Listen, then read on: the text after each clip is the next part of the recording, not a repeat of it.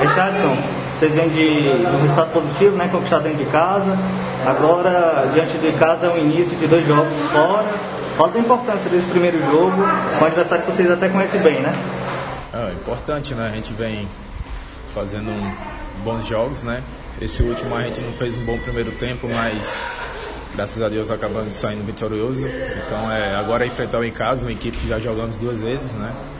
E sabemos do estilo de jogo deles, então vai ser muito importante que esse jogo a gente possa sair vitorioso e que a gente possa conseguir esses seis pontos fora de casa. Você teve fora ali daquele início da, da, do Campeonato Cearense e voltou, voltou com o pé quente, né? Dois resultados positivos, importantes para a sequência da competição, né? É, com certeza, né? A gente sabe que os que estão entrando também estão dando conta do recado, então é, acabando voltando agora, dois resultados positivos. E eu espero que a gente possa dar continuidade no trabalho e todos estão de parabéns. E o mais importante que é manter né, esse, esse primeiro colocado para que a gente possa sair vitorioso nesse primeiro turno. É um local bem longe, né? Mas você acredita que está todo mundo descansado, repousado de fato para esse jogo dessa segunda-feira?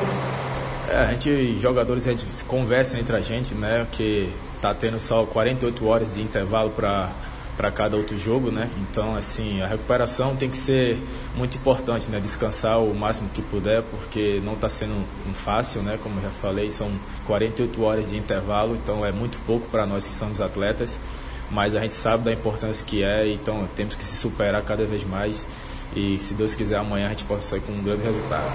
Como surpreender esse casa que veio tomar um empate no finalzinho do jogo ali? Certa forma eles vão vir com tudo em busca desse, resultado positivo para ele se manter vivo também ali na briga. Como é que surpreende o Icasa nesse jogo? Eu acho que a gente tem que vir fazendo o que nós vemos fazendo, né, dentro de campo. É, cada um correndo pelo outro ali, se ajudando, né. Eu acho que a equipe da gente já está bastante entrosada, né? Então acredito eu que com esse entrosamento, né, com o que o professor Diá passou para nós, eu tenho certeza que a gente pode superar a equipe do Icasa e sair com essa vitória.